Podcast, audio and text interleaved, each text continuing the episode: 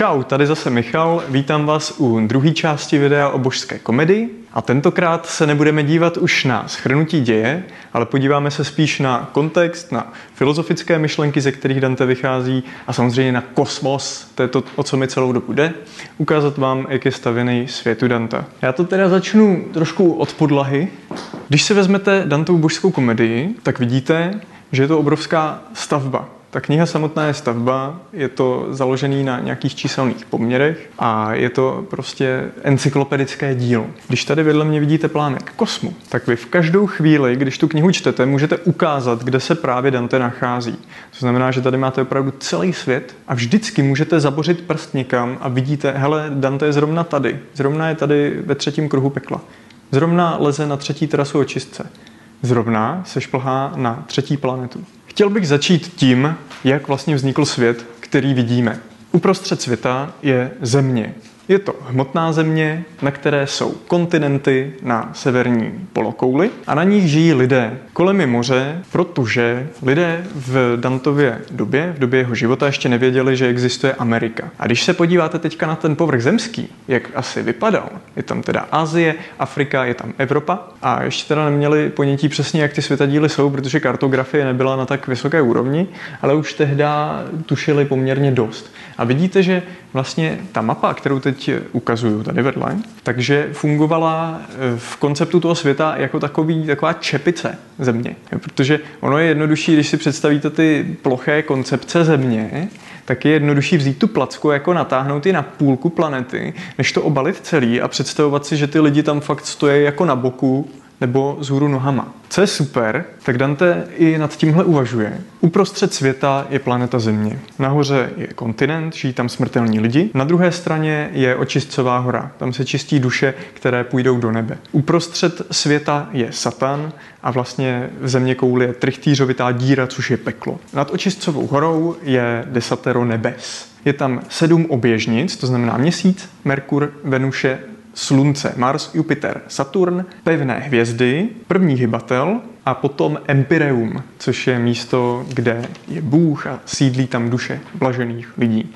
Jako v celém nebi teda, ale tady jsou ti speciální. No a teďka, jak to přesně teda se přihodilo? Bůh stvořil svět, Bůh je světlo a vlastně světlem i vytvořil jako myšlenkou, tak to světlo je médium, díky kterému vznikly ty pevné sféry vesmíru. Můžete si to představit jako cibuly, jsou to slupky jednotlivé a v každé té slupce obíhá jako jedna ta planeta, jedna oběžnice. Nebo i měsíc teda. Krom pevných hvězd, protože pevné hvězdy, to je sféra, která je jako koule, která obklopuje celý kosmos a je to pevná hmota, do které jsou hvězdy jakoby naťukané. No, lidé si to mohli představovat tak, že, že Bůh prostě naťukal jako kladivem hvězdy do, té, do toho nebe. Z čeho vycházeli, když se podíváte teďka na nebe, budete nějakou dobu pozorovat, uvidíte, že planety mění svoji pozici, ale hvězdy vypadají, protože jsou tak daleko, tak vypadají, že to je jedna sféra, která se prostě točí úplně celá. Jo, takže z toho toto přesvědčení. Tento koncept pochází od Aristotela a pak ho také můžeme znát od Ptolemája, což byl astronom, který Aristotelův model ještě vylepšil. A abych se vrátil k těm křesťanským věcem, tak v centru kosmu je Satan. Jo, Bůh teda vytvořil svět, vytvořil si anděli, vytvořil duše lidí a Satan nebyl nikdo jiný než nejvyšší anděl, podle Danta. Byl to Lucifer a ten sahal úplně nad, nad všechny třídy andělů. Těch tříd andělů je devět, to jsem ještě minule neřekl. Každá třída patří k jedné z těch nebeských sfér a vlastně každá ta třída andělů otáčí jednou sférou, jo, jako intelekt. Ti andělové jsou jako taky světlo, jsou to intelektuální bytosti, které nemají hmotu, ale prostě točí ty jednotlivé sféry nebes. Jo, takže Lucifer byl nejvyšším andělem, byl přímou Boha, ale byl trochu pišný. Jo, takže když Bůh si stvořil syna, Krista, tak Lucifer si řekl, hej bože, já jsem prostě nejvyšší z andělů a jsem prostě hrozně jako krásný a myslím si, že jsem fakt jako super anděl. Lucifer chtěl vědět, o čem se baví Kristus a Bůh jako otec. Jenže ti ho k sobě nepustili, respektive Bůh prostě mu nechtěl ukazovat věci, nechtěl to s ním probírat. A tak Lucifer proti němu zahořkl. Postupně ho začal nenávidět, Boha, a poštoval proti němu desetinu andělů. Takže Bůh udělal co? Schodil Lucifera na zem. Lucifer padal, padal A když spadl až na zem, tak jak říká Dante, tak před jeho, respektive Vergilius to říká Dantovi poutníkovi, tak před hrůzou ďáblova vzhledu, satanova vzhledu, tak ustoupila země a ďábel spadl, zarazil se úplně do centra světa. Úplně prostě, co nejdál od Boha to šlo. Protože vidíte, že Bůh je úplně na okraji světa, ještě za tou sférou pevných hvězd a ďábel, satan, je úplně v centru světa. Takže nejdelší vzdálenost, která v kosmu může existovat, tak zaujímají, eh, vlastně její okraje zaujímají tyto dva body. Bůh nejvyšší, Satan nejnižší. To nám krásně napovídá něco o tom, jak hodnotná je země a pozemské věci. Protože to největší zlo, jako Satan je v zemi, je na něm peklo, tak jsou tam taky nízcí lidé, kteří mohou zhřešit. Protože co je na nebi, to je dokonalé, to je věčné, stejně jako Bůh. Ale co je pod nebem, tak to je proměnlivé. Tohle vychází z teorie řeckých myslitelů, řeckých filozofů a jedná se o teorii, která říká, že všechno, co je hmotné, tak se mění. To můžeme vidět my kolem sebe. Všichni stárneme, budovy se bortí, hory se posunují, zemský povrch se tvaruje, všechno se mění. Jo, takže vlastně filozofé viděli, že všechno, co je na zemi, tak stárne, zatímco na nebi to zůstává všechno stejné. Co je dokonalejší? To, co někdy zanikne, nebo to, co bude věčně? Přece to, co je věčně. Že? A věčně teda jsou jenom planety. To, co je pod měsícem, to se mění. Znamená země, vzduch, všechny ty čtyři prvky. Jo. Máte oheň, vodu, zemi, vzduch. Země a voda jsou těžké, takže jdou ke středu a vzduch a oheň stoupají nahoru. Tomu se zase říká Aristotelova teorie čtyř prvků a přirozených míst. Takže Aristoteles, tož byl řecký filozof, jeden z nejvýznamnějších. Pokud chcete říct významného řeckého filozofa, řekněte Aristoteles, budete mít bod navíc. Takže Aristoteles přišel s touto teorií a říká, že ty těžké prvky tak se koncentrují v centru kosmu. Takže úplně nejtěžší je Země, ta je v centru. Pak na povrchu je voda, ta je trošku lehčí, ale, ale je taky těžká padá. Pak je tam vzduch, ten je lehký. A úplně nejlehčí je oheň, ten plápolá nahoru, když hoří a prostě nejvíce šíří nahoru. Takže vlastně těsně pod měsícem je oheň. Teď si všimněte, jak to krásně Dante skombinoval. Eh, On totiž vzal tuto teorii Aristotelových přirozených míst a čtyř prvků a spojil to s tím svým výkladem křesťanským, protože když si vzpomenete, nebo když vám to teď řeknu, jak Dante s Vergilem vystoupali na očistcovou horu, která vede těsně pod měsíc, tak poslední, poslední terasa očišťuje smilníky. Ti se očišťují jak? Ohněm. A ten oheň je přesně ten oheň, který Aristoteles řekl, že bude tady pod měsícem. Takže Dante ho využívá jako prvek křesťanské očisty. Tím zase chci naznačit, že Dante tu encyklopedičnost pojal opravdu komplexně a že vlastně všechny dosávadní znalosti, co o světě měl, tak schrnul do božské komedie. Právě to je jedna z největších hodnot tohoto díla. Samozřejmě literární hodnotu to má nedozírnou, je to básnické dílo, ale pro mě osobně je důležité, jak staví ten kosmos, proto vám o tom říkám. Ještě se v rychlosti vrátím vrátím k očistci, když si vezmete, že planeta, ne planeta, protože neobíhá, země je kulatá, tak lidi, duše, co jsou na očistci, tak to jsou vlastně protinožci. A v Dantově době se o tom také vedly spory, jestli teda lidi na opačné straně země by byly jako vzhůru nohama. Samozřejmě ohledně toho neměli žádný důkazy, nepanovala žádná schoda názorů, byly tam tábory, které říkali, ano, můžou být protinožci, ale zároveň tábory, které říkali, ne, to rozhodně nemůžou být. Tak eh, prostě Dante to pokládal za možnost. Co je důležité říct, je, že při jejich dosavadních znalostech Dante už třeba věděl dost přesně, kolik měří obvod země nebo průměr. Myslím si, že se to liší jenom o stovky kilometrů, než je ta dnešní hodnota. Takže i přesto, že u nich byly docela významné ty spekulativní části té teorie, to znamená, že je nějaký očistec a, a že uprostřed země je peklo, i když to může být jako literární figura, tak i přesto dokázali vypočítat takto jako objemná tělesa, jako je země. Čísla. Co je důležité na číslech na komedii? Pokud si všimnete dobře, tak vidíte, že snad každá část má v sobě nějaké číselné poměry. A teď specificky je několik čísel, která souvisí s křesťanskou symbolikou a která Dante používá. Je to 1, 3, 7, 8, 10. Jednička znamená jednotu, tedy Boha, Bůh, který jako zastřešuje všechno, je jeden. Trojice potom znamená jako boží trojici, otec, syn, duch. Pak taky vidíte zvrácenou trojici. Jo, vidíte ďábla, satana, který má třeba tři hlavy, v nich žvíká tři nejhorší zrádce na světě. A Satan má ještě trojici křídel. Zase ta symbolika a ten opak je hrozně důležitý, protože máte dokonalého boha jako trojici tu perfektní a máte hrozného satana jako trojici tu zvrácenou, která prostě není v pořádku.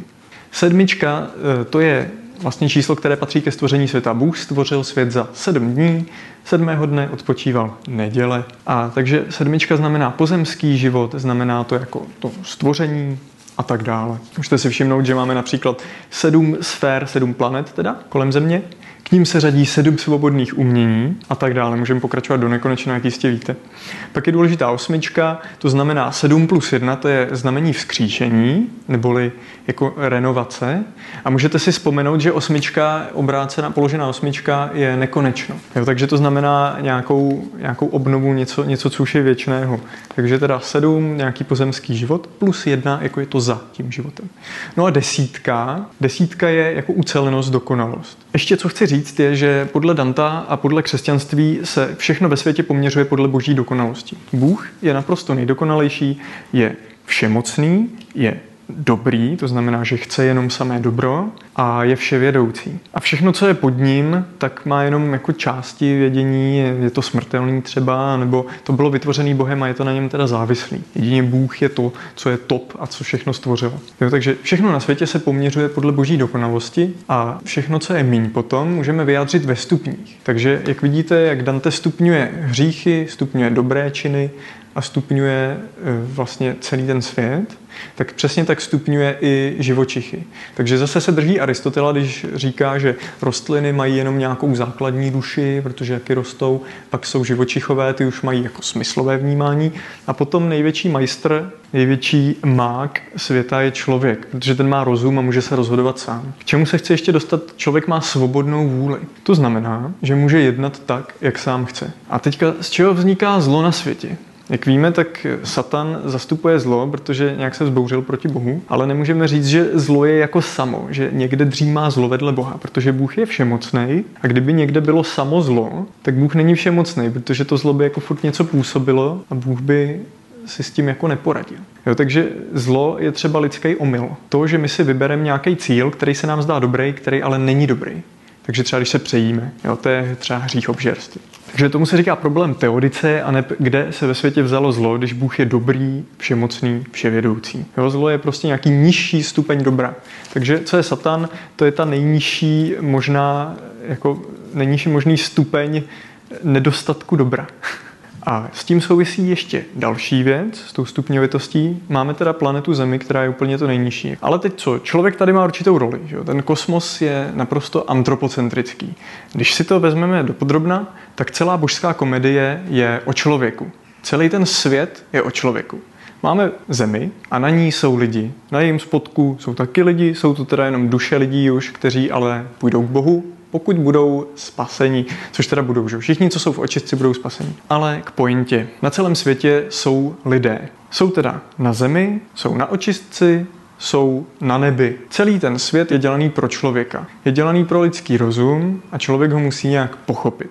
Takže svět je tady pro člověka, aby on na něm jednal aby používal svůj rozum, ale přesto ten jeho rozum je jako nízký, protože nejvyšší rozum je samozřejmě božský, který stvořil celý svět. Je to rozum nám nepřístupný, námi nepochopitelný. Takže když se vrátím zpátky, tak Vergilius už nemohl na nebe, protože on symbolizoval rozum. Takže on chápal všechno to, co je, to, co je pozemský, ale to, co je nad, tak to tam už dosáhne jenom víra. To mě vlastně mrští k tématu víra versus rozum. Za Dantovy doby na univerzitě se učila teologie, byla brána jako královna věd. Takže když někdo se rozešel rozumově s vírou, respektive když někdo došel rozumem k jiným závěrům než víra, to znamená třeba, že země je placka, tak ale křesťané nebo křesťanští myslitelé řekli, dobře, ale teologie je královna věd, ta má pravdu, ta je jistá, protože Bůh stvořil svět a to je jistý. A veškeré zjevení, veškeré věci, které jsou v Bibli,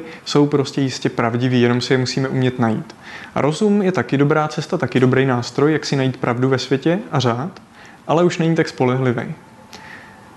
Humanismus. Dante stál na samém počátku humanismu. Humanismus je směr, který klade už větší důraz na člověka, na to, co člověk na zemi dělá. Takže pokud někdy dříve bylo náboženství nastavené tak, že vlastně člověk by měl žít úplně v celibátu, měl by teda být ten, ten uměřený, takový ten beránek, který nikomu neublíží ani mouše, aby pak mohl do nebe a měl by se soustředit vlastně na ten posmrtný život. Tak tady se to trošku obrací a vlastně humanisti podle nich život, který je prožitý naplno na zemi, tak je taky v pořádku. Takže pokud eh, si to užijem tady, samozřejmě nebudeme řešit, ale, ale prostě budeme brát, že svět je tady pro nás od Boha my taky tvoříme, my jsme taky rozumní. Sice nemáme tolik rozumu jako Bůh, ale taky můžeme jednat.